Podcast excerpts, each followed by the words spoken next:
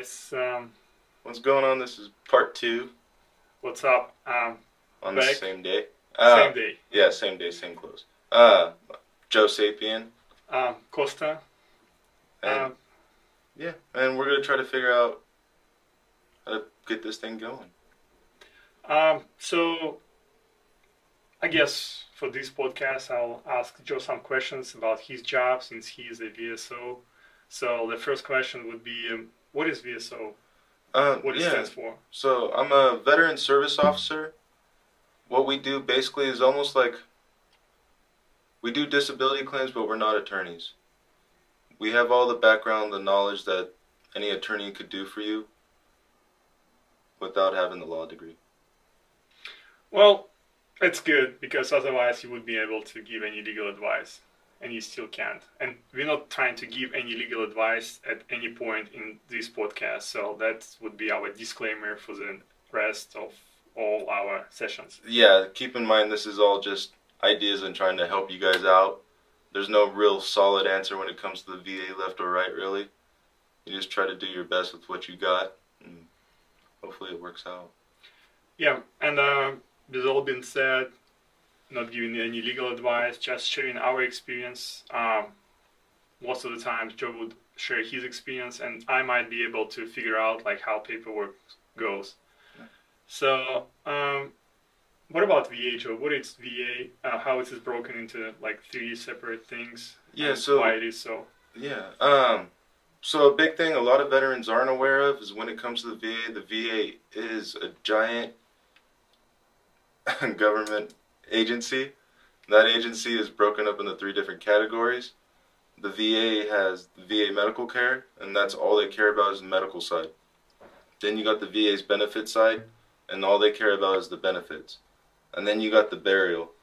Most of the time, you don't have to worry about the burial. It's probably a family member that's got to worry about that part. But when it comes to a disability claim or the basic things an average vet will go through, you're really dealing with the VA medical and the VA benefit side of things.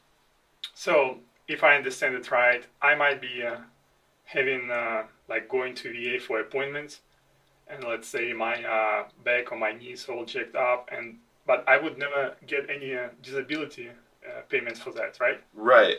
Yeah, just because you're going to VA medical doesn't necessarily mean you're going to get a disability claim or that you're going to get paid for anything. What you have to do is tie those disabilities to your military service in some kind of way and actually file a disability claim. Even though the VA di- diagnoses you with one thing or another, until you actually file that claim and it gets into the regional office of a VA facility, it means nothing. So at the same time, I may have some kind of disabilities on my file, but I would never go to VA hospital, right? Right. And until you get until you actually file that disability claim, they won't really recognize it as an issue that you're dealing with. Okay, yeah, makes sense. Um, so what is a service connection? What is that? Service connection is the disabilities for which we get paid for. What it comes to, it doesn't have to be uh, wartime service. A lot of guys think if you're not a war vet, then you're not going to get anything. That's absolutely wrong. If you put on that uniform and something happened to you, you absolutely have that right. Even if it comes to National Guard and Coast Guard and reservist, I know a lot of you guys get screwed with a little bit. But if anything happened to you while while you're active, you have that argument to file a disability claim as long as that disability is still affecting you today. Right. Um, so how how do I prove my claim? Like what sh- what should I do? Like what kind of documents or what kind of When it know? when it comes to um, your service connection disability claim, what you're trying to show is something happened to you in service and some still bothering you today. So a lot of times, guys don't go to sick call, but because you're infantry, there's a good chance that you're allowed around loud noises. So tinnitus ringing in the ears is one of the common ones that you see from a lot of military members. But say if something did happen to you and you had to go to sick call, and you hurt your knee, you twisted your ankle, you have bad allergies, the shaving profile for some of you guys, those are common things that happen. If you have it in your records, and you got records now showing that it's still bugging you, you're going to Kaiser, you're going to your doctor's office, complaining about headaches, complaining about that knee condition, just like you were in service. If you tie those two points, you're good to go. So what you want to show is something happened to me in service, and that thing is still bothering me today. And if you got the medical records to prove it, you got pretty damn good odds you're going to get something out of it. So, let's say um, I got all that stuff. I got like I twisted my pinky, and uh, at one point it's on my file, and um, I got all the documents to back it up. Yeah. So, uh, what is the benefit of me coming to you as a VSO officer? Why I can't do it myself? Um, you definitely can do it yourself. It's not a problem. But if you do it yourself, there's a potential or a higher risk of errors that you may not be aware of, or you may not do something proper. And so that's part of what we're trying to do with this podcast is try to get those little errors out of the way, so hopefully you could try to figure something decent out and get a good outcome. The main thing of why you want to talk to a service officer is because they've been doing it for a while and they're trained into doing this. So when it comes to the VA and letters you get in the mail, mail and things you got to do to prove your case, hopefully those service officers could help back you up and show you what you got to do to be more successful. But you could definitely do it yourself. That's never a problem. Uh, that's a good point. And uh, as you mentioned earlier, so you might actually ask for the same services from attorney, right? Definitely. Um, some veterans don't want to deal with the VA for whatever reason that may be, and sometimes they don't want to deal with the service officer because they had a bad issue in the past with one of them. The main thing with an attorney is attorney doesn't come in until the, a decision's been made on your claim. So first you would file a claim whether it's with a VSO or by yourself, and then the VA makes a decision, and usually at that point you're you don't like what that decision is, whether they denied you or they give you a low percentage, and you would talk to an attorney. The difference between an attorney and a VSO is that the attorney can now charge you 20% of that back pay. So once you get into the appeals process, you're probably already been a little bit past a year. And so if you keep going at it, something basic like say headaches, sleep apnea, your knee could end up being a decent amount of back pay, and you'd have to pay that attorney 20% of that. But it's not a problem. If that's if you're willing to do that, then you could certainly go that route. But hopefully, if we do a decent job with this podcast, you might be able to save yourself a little bit of money. Yeah, sounds good. And um, like from what I know from my experience, 20% is uh, can be a lot of money, but it's still uh, kind of fair. Yeah, it's not. It's it's a weird thing when when attorneys could charge veterans, but it's understandable when you have a lot of frustration when it comes with filing VA disability claims. So that twenty percent may be worth just your peace of mind. Um, it's certainly true that attorneys for other conditions, say if it wasn't VA conditions, could charge a lot more than what they're charging with this, so that's true. But the main thing, no matter what you do, you want somebody that's going to back you up. Yeah. Whether it's a service officer, whether it's your neighbor who happens to be a veteran, or an attorney, you want whoever there that you have to help back you up. As long as you got people to back you up, you'll probably do okay. And definitely not fifty percent. Yeah. So. yeah. yeah, at the end of the day, that money's yours. You earned you earned it. You're the one that got disabled. Your best bet. Might as well go for it for just simple peace of mind. But yeah, don't let anybody charge you more than twenty percent. That'd be psychotic. And don't let a service officer charge you at all. I mean, in uh, like civil cases in general, or like automobile accidents, you can expect thirty percent, and it's fair it's it's fair enough. Can go up to maybe like 35. So 20% that's the lowest I've ever seen actually. So yeah. it's not bad. Yeah. Well, my other question would be like looking at myself, like I'm probably look like a young guy um, from outside, pretty healthy, pretty broken maybe inside. Uh, so why should I file for disability? Like why should I take from somebody else? Like why should I make a another hole in the budget because we're all paying taxes. So the disability comes, yeah. payment comes from the taxes. So why should I file and take it from somebody else? Maybe somebody who is on wheelchair needs it much more than myself. Like why should I file? Yeah, there's there's certainly that perception that if we file that we're taken away from somebody else, and it, it's really just how we think as veterans. You know, we're always about the others more than anything else. I mean, that's a good example why this podcast even exists is because we're trying to figure out how to help the others, yeah. whoever that may even be. and and help ourselves at the same time to figure out the things how it goes. yeah, yeah, Yeah. The more and more you practice, the definitely the more you're gonna figure it out. Um, but the main thing when it comes to the VA, now that you're out and you're not wearing that uniform anymore, the easiest way we take care of each other and back each other up, even the guys from uh, from previous wars, is by filing your disability claim. A good example of that would be the Vietnam vets. They were arguing about Agent Orange issues for years, and everybody ignored them. But because they kept pushing, they kept fighting, and they kept proving that these conditions were because of their service, and they fought for VA rights. That's how we're fortunate now to get to where we are. yep, right. But just because we're the VA is better than it was in the past, doesn't mean that we get to stop and sit down. It's our job now, being the newer generation, to get it to that better point. So when our grandkids are going going through the same BS, hopefully they have a smoother ride and they have an idea of what their benefits are. Because you will talk to a lot of veterans, even World War II veterans, who had no idea that they could file. And so the idea of this is trying to at least give you the idea that you can file, that there is something there for you. When it comes to disability, don't really think of it as much as you're a disabled person, as much as something you earn. The things that you're getting paid for is something that you did in service and something that you actually fought for, even if it was simple training. Everything that we were doing was building towards something else. So if you got injured, get paid. It's about taking care of each other because if we have all these disabilities, then you could kind of help these other guys that need it more.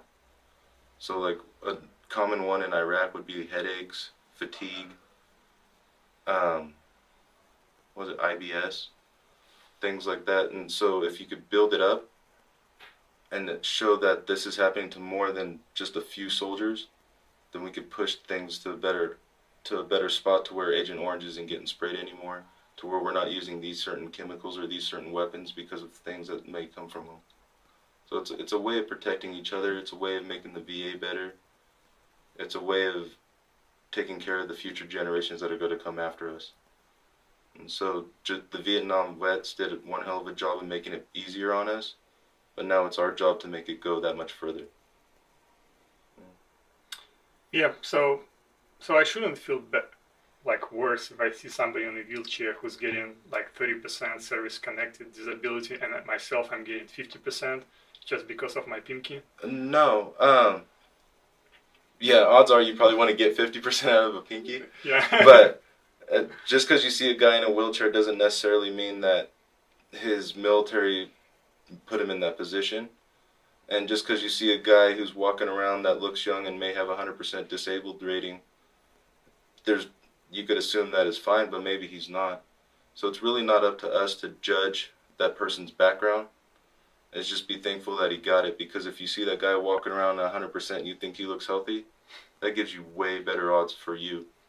But that guy in a wheelchair, that guy that's he- healthy with 100%, that now does give that guy better odds of the guy in the wheelchair better odds of trying to get a higher percentage, depending on what his issues are. But just because you don't know that person's background, you shouldn't really judge them for one percentage being higher than another, because you you really have no idea what these people's backgrounds are. Yeah, and myself, I um, 100% agree with just said, and pretty much like if you see somebody who is uh, like 100% connected and uh, you're just 30%, um, I don't feel jealous for him because if I can figure it, like help him out and tell him like what happened to me and how did I get to that point to that 30%, what kind of papers I had to file, that might help him maybe Yeah. not the guy who is 100% but maybe the guy who got 90% or like 70% it's not because he might get more but he might be uh, might be able to establish that connection in between his uh, like what happened with him in the service and like what he's going through like right now. And uh, it might help him later. And uh, speaking also about the budget uh, so because eventually it's the taxpayers money but I agree with Joe. So maybe right now it will help you to get to another point. So just take it what you earned and move on. If uh, at some point you like win a lottery and you got like ten thousand or like one hundred millions or whatever, Right. just maybe uh, write a check, give it back to VA, give it to veterans, like establish your own program, or just say that I don't need those disabilities anymore. I got enough money to support myself and my family. Right. That Yeah. might be an option. No, it certainly is. Uh, but it it definitely is taxpayer money. But keep in mind that the taxpayers requested a military for their country.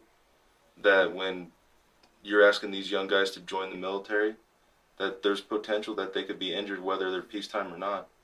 And for you putting on that uniform, it's recognized. It should be recognized. So if you got injured, whether it's because of peacetime or wartime or anything in between, if you were active duty and you got injured, go for it because it's there and it's set aside for you. It is mandated for you. But the the government can't force you to take it. You got to request it. Yeah, and um, like myself, I'm I'm actually so grateful that VA exists because without VA, we wouldn't be able to get any help. Yeah. And um, just look at the price of the insurance that you have to pay. And uh, VA is here and it's been established for veterans. So whether you served one year or like five years or 10 years or retired after like 25 years or 30 years plus, VA is here for you. And those people do like hell of a job helping us out, helping ev- everybody out. And um, I can tell you that they treat like myself the same way they would treat somebody who's been like in the service for 30 years plus. Yeah. So that's that's that's really a like a blessing to have VA. Yeah, and it's definitely whether you want to use the VA for medical or not, at least use them as a secondary just in case something does happen. Yep. So if you could have them in your back pocket at the very least, because you never know what happens in life. So let's say um, I got out of the military, uh, filed for disability, got my 30% or 100% or like 60% and can I work? Like if I find a, a job, a decent job finally, so can I work with my disability ratings? Absolutely. Um, you'll hear a lot of guys that think that if you get the 100% rate that you can't work, or if you get a disability rating that means you can't work, and that's not the that's not the case. It's not true. You could be 100% disabled and still work. You want to try to work with something that's not going to screw with your dis have that ability to work. There's a lot of military guys that have gone on to live pretty decent lives. Um, when people think about not being able to work, they're usually getting the unemployable mixed up with the basic 100% from your disability. If you hit 100% just due to your natural self because of the conditions that you have, you can still work, do what you got to do. If because the VA's math is a little funny, so like when you get that 70 and the 50, it doesn't really add up to 100. Then guys will go for the unemployable or the IU, the individual unemployability. That means you can't work there is a catch to where you can work part time, but you really want to be careful with that. Because if you're working part time for a long time, then you could kind of argue that it's employment, and so they could kind of mess with you a little bit. But a general rule, if you're on the unemployable, you're unemployable, and you don't really want to work. So your next best bet would probably get Social Security disability or Social Security from your work history. Yeah, and um, I guess like more specific questions we'll uh, cover later in the podcast as Definitely, we'll how to get those disabilities. yeah, and we'll pick apart that a little bit better than those quick little statements. But yeah, Because yeah, you might ask question like, can I um, can they take my guns just because because I got uh, depression or PTSD or something like that? Will it affect me? Or like, how can I apply for school? Or uh, can I apply for school for with in uh, in-state tuition or out-of-state tuition? We'll try to cover all those questions uh, later. but yeah. So ask us your questions. Let us know what's going on, and we'll try to figure it out and get you to the best place you need to be. Thanks, guys. Subscribe.